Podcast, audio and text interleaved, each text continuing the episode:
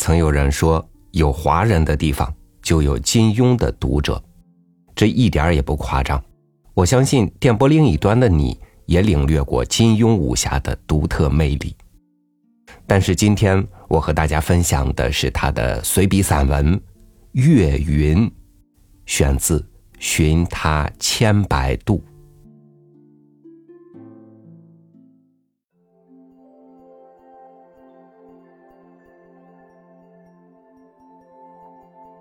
一九三几年的冬天，江南的小镇，天色灰沉沉的，似乎要下雪。北风吹着轻轻的哨子。突然间，小学里响起了当啷当啷的铃声。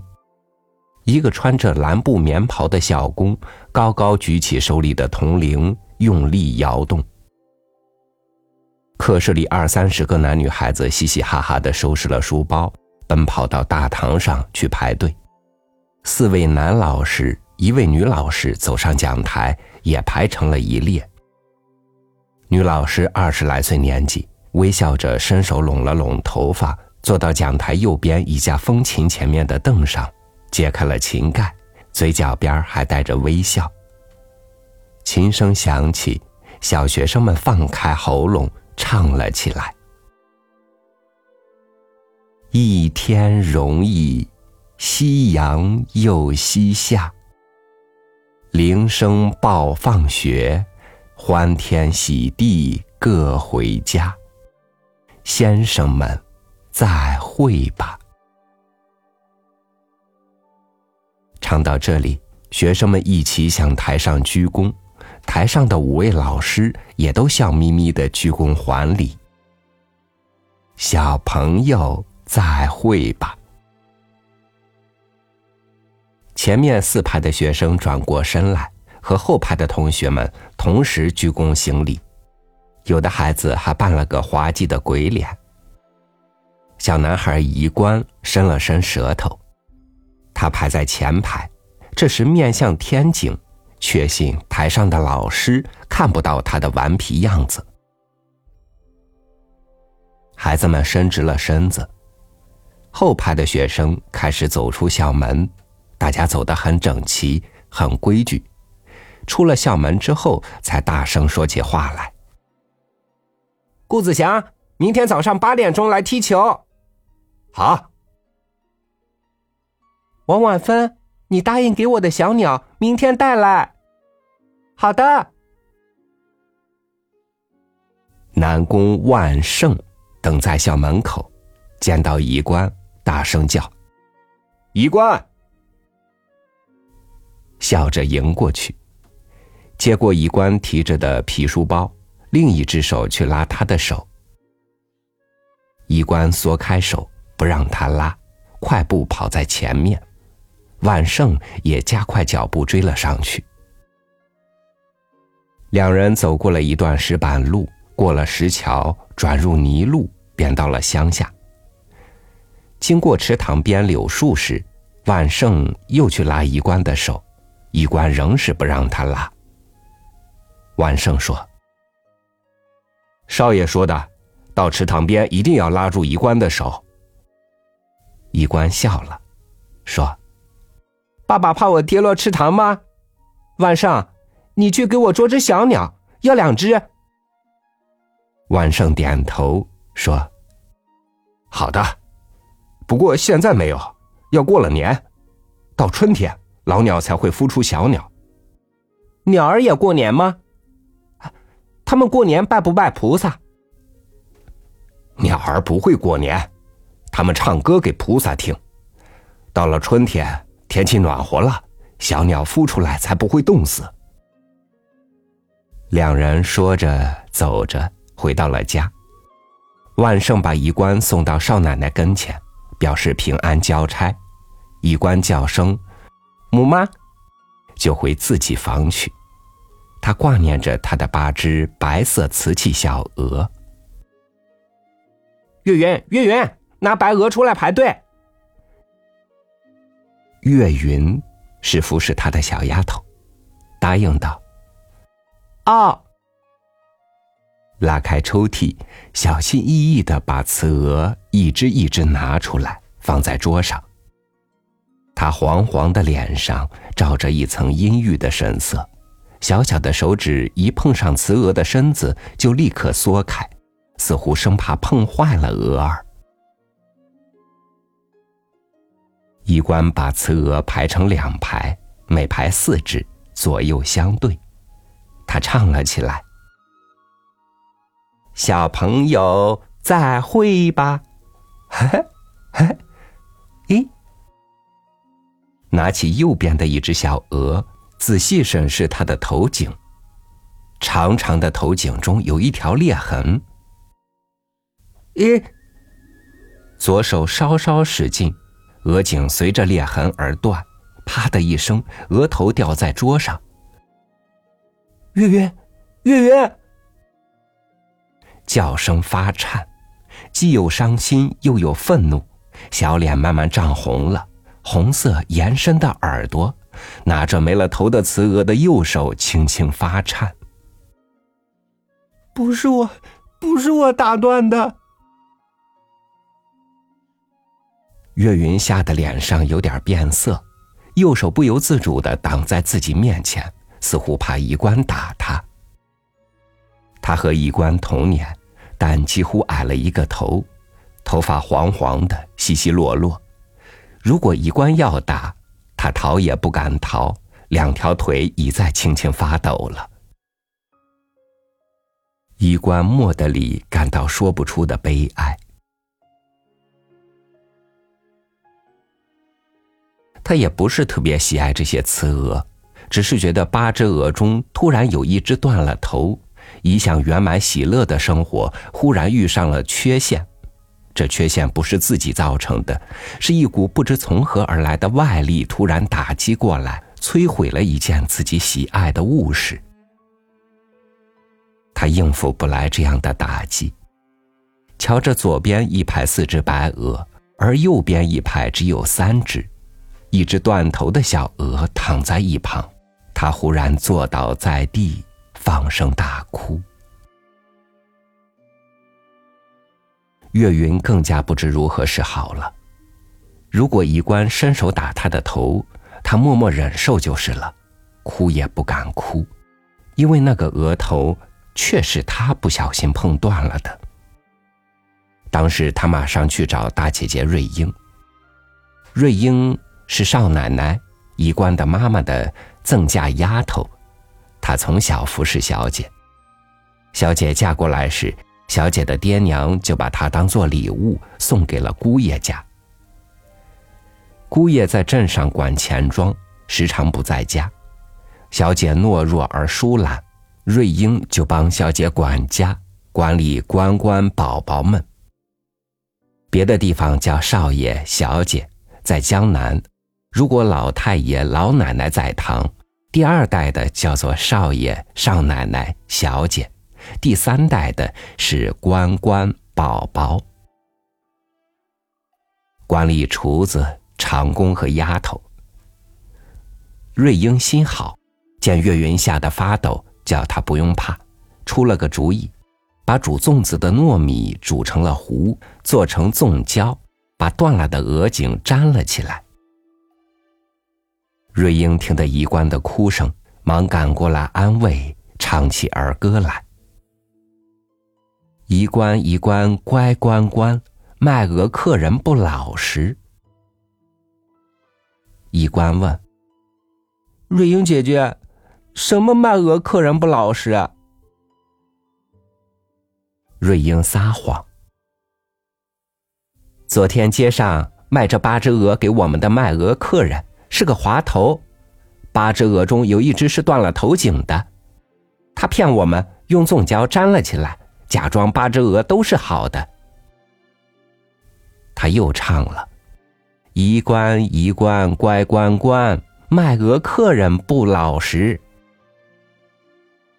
江南人一般上很有礼貌，不大说粗鲁的话，把卖雌鹅的小贩称为卖鹅客人。这只鹅的头颈这样容易断，可能本来真的有裂缝。但瑞英只说他不老实，轻轻的责备一句就拉开了。岳云小小的脸上现出了一点点笑容，大大的放心了。医官心中落了实，找到了这场灾祸的原因，不再是莫名其妙、毫没来由的胡遭打击。他知道是一个陌生人的不老实，不是身边亲人瞒骗他、欺负他，于是安心了。拿起床边一本昨天没看完的小说来看，是巴金先生的小说，他哥哥从上海买来的，不知是春天里的秋天还是秋天里的春天。说一个外国小男孩和马戏团的一个小女孩成了好朋友。有一点少年人的恋情，可惜两个人在一起玩不了多久，就给大人硬生生的拆开了，不许他们两人再在一起玩。一官看着看着，心里感到一阵阵沉重的凄凉，带着甜蜜的凄凉，有点儿像桌上那盆用雨花石供着的水仙花，甜甜的香，香的有些寂寞和伤心。水仙还没有谢，但不久就会憔悴而猥亵的。瑞英见医官脸上流下了泪珠，以为他还在为慈娥断颈而难过，轻轻拍着他的背，低声哼唱：“医官，医官，乖乖乖。”岳云把一只铜火炉移进到医官身边，好让他温暖一些。医官在朦朦胧胧中看到岳云黄黄的脸，想到了妈妈在岳云出来时的说话。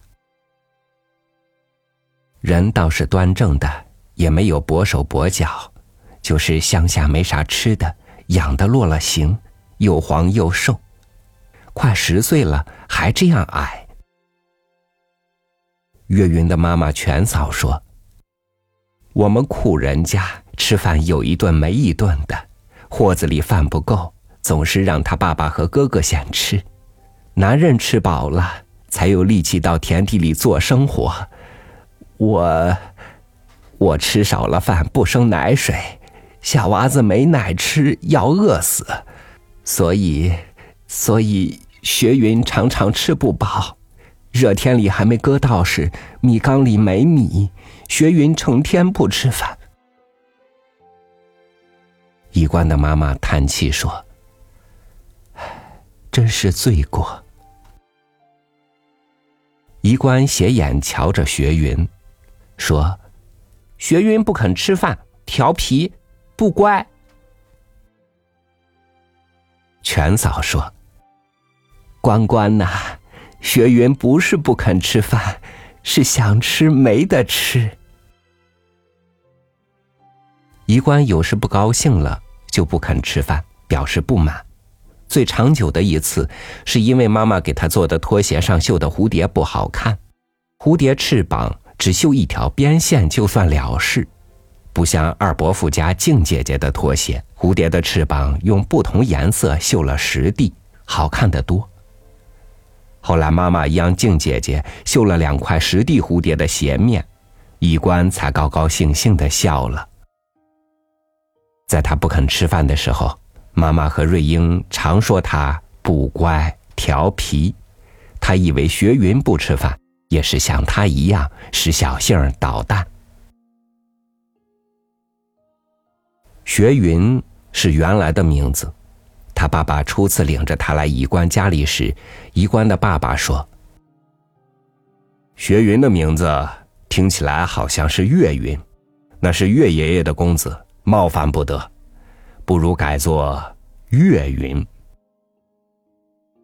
他爸爸连忙陪笑说：“好，好，少爷改的好，我们乡下人不懂事，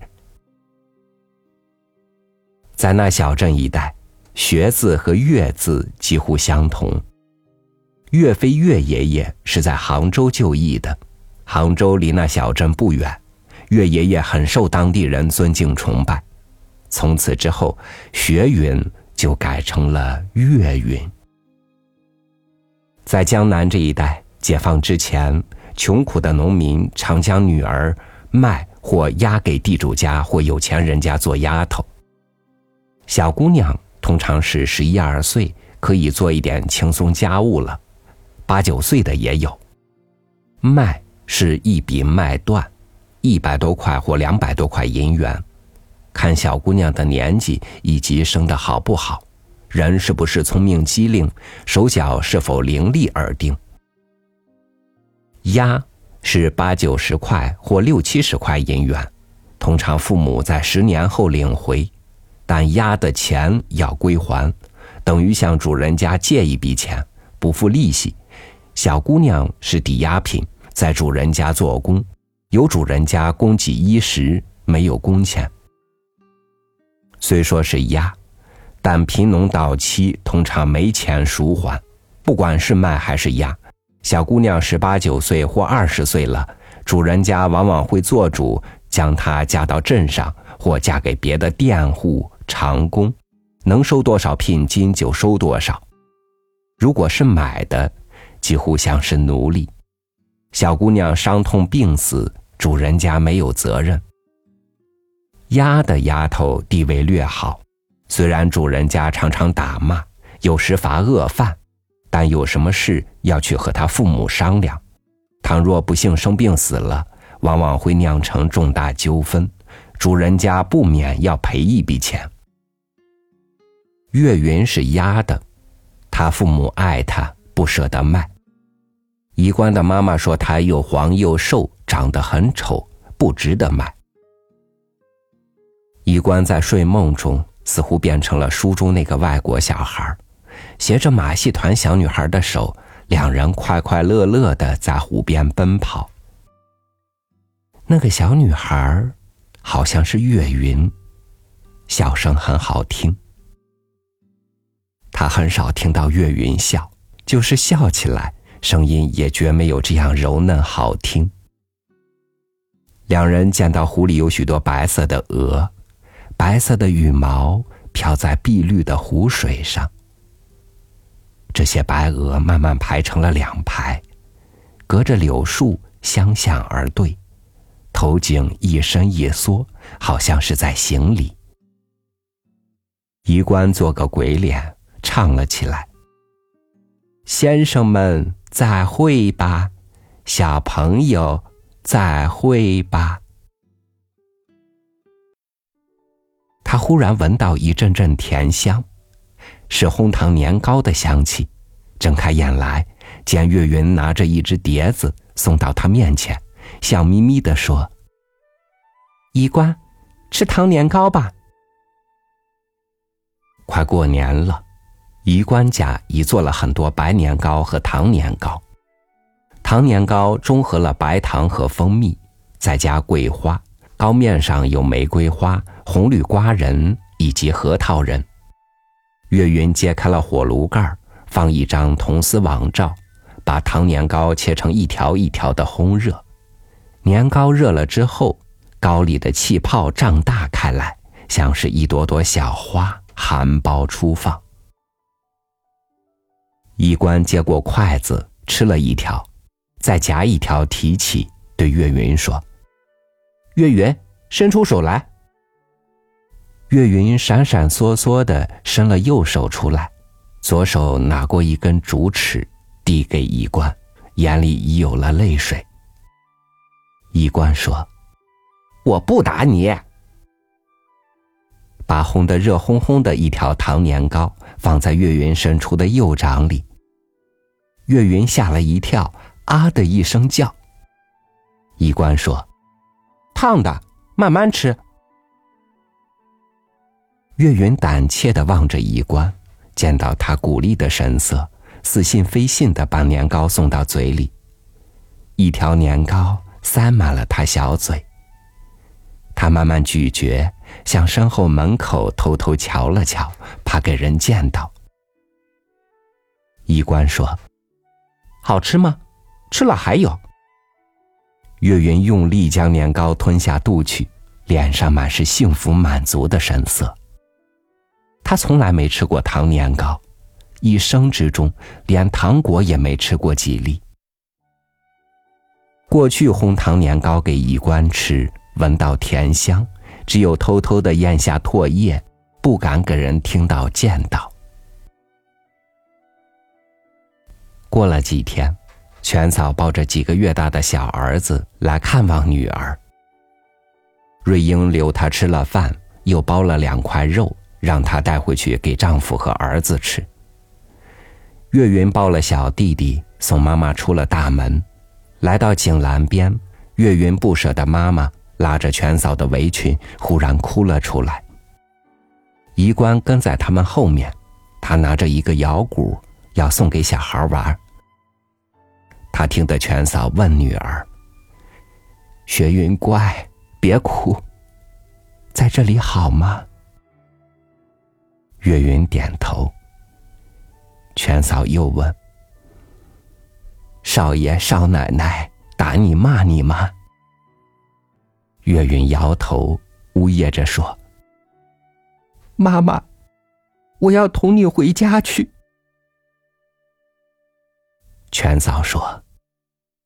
乖宝，不要哭，你已经押给人家了。爸爸拿了少爷的钱，已买了米，大家吃下肚子，还不出钱了。你不可以回家去。岳云慢慢点头，仍是呜咽着说：“母妈，我要同你回家去。家里没米，以后我不吃饭好了。”我睡在母妈、爸爸脚头。全嫂搂着女儿，爱怜横溢的轻轻抚摸她的头发，说道：“乖宝，别哭，我叫爸爸明天来看你。”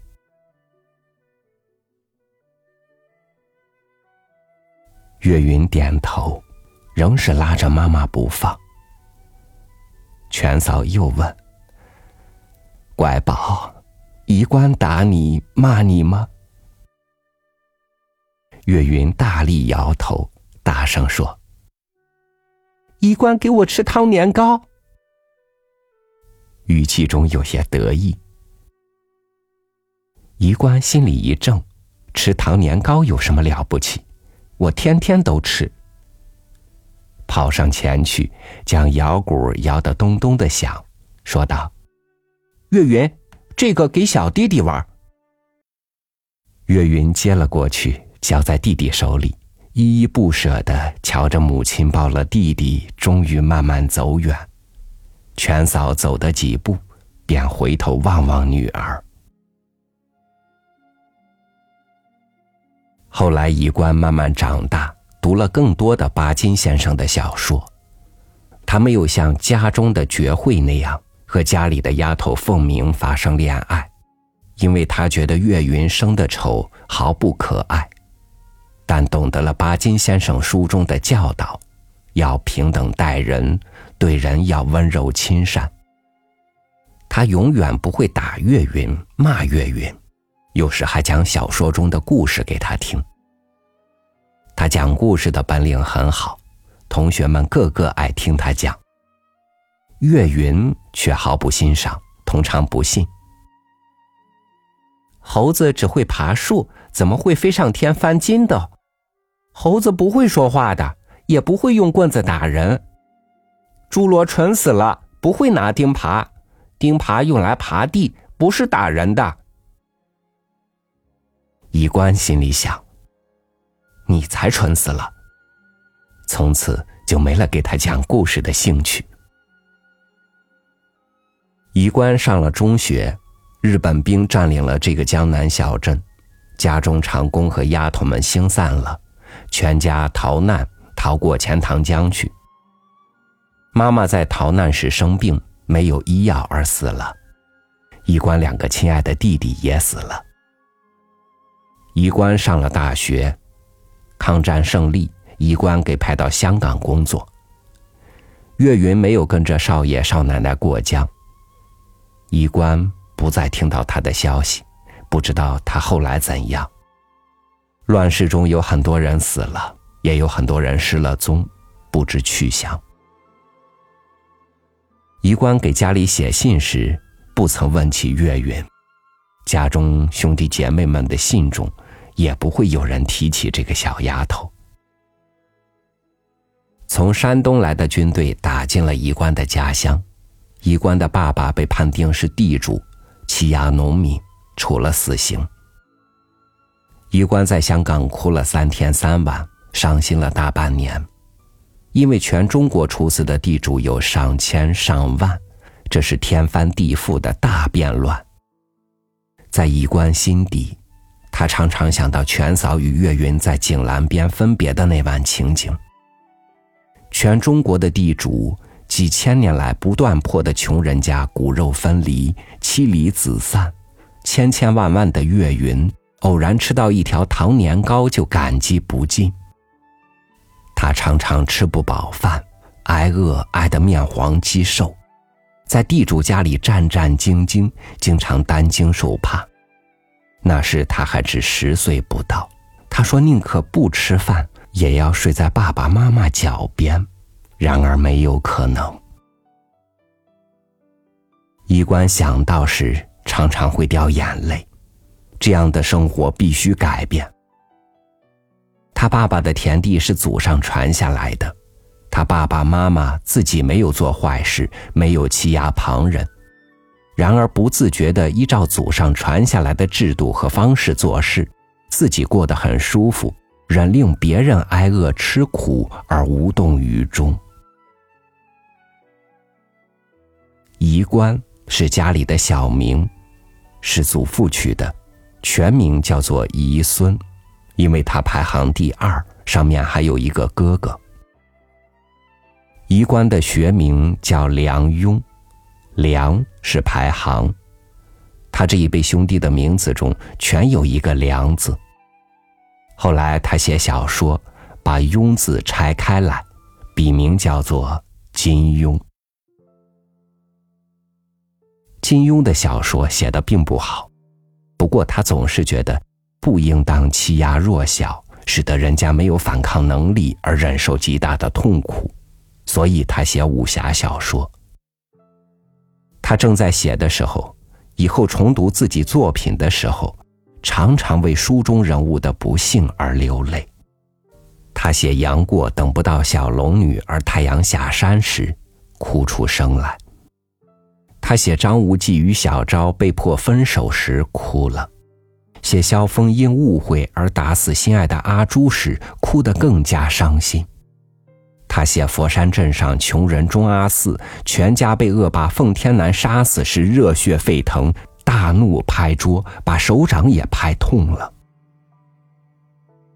他知道这些都是假的，但世上有不少更加令人悲伤的真事儿。旁人有很多，自己。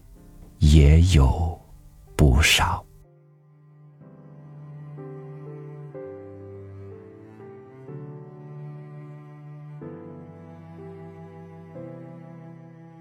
每一个人，每一件事，在你身上施加一点点影响，你自己的个性再把这些人、这些事儿投射到新的生活、新的岁月中，于是便有了现在的你。但不论世界如何对你，如果你能懂得一些温柔亲善，你人生的精神世界一定丰富多彩。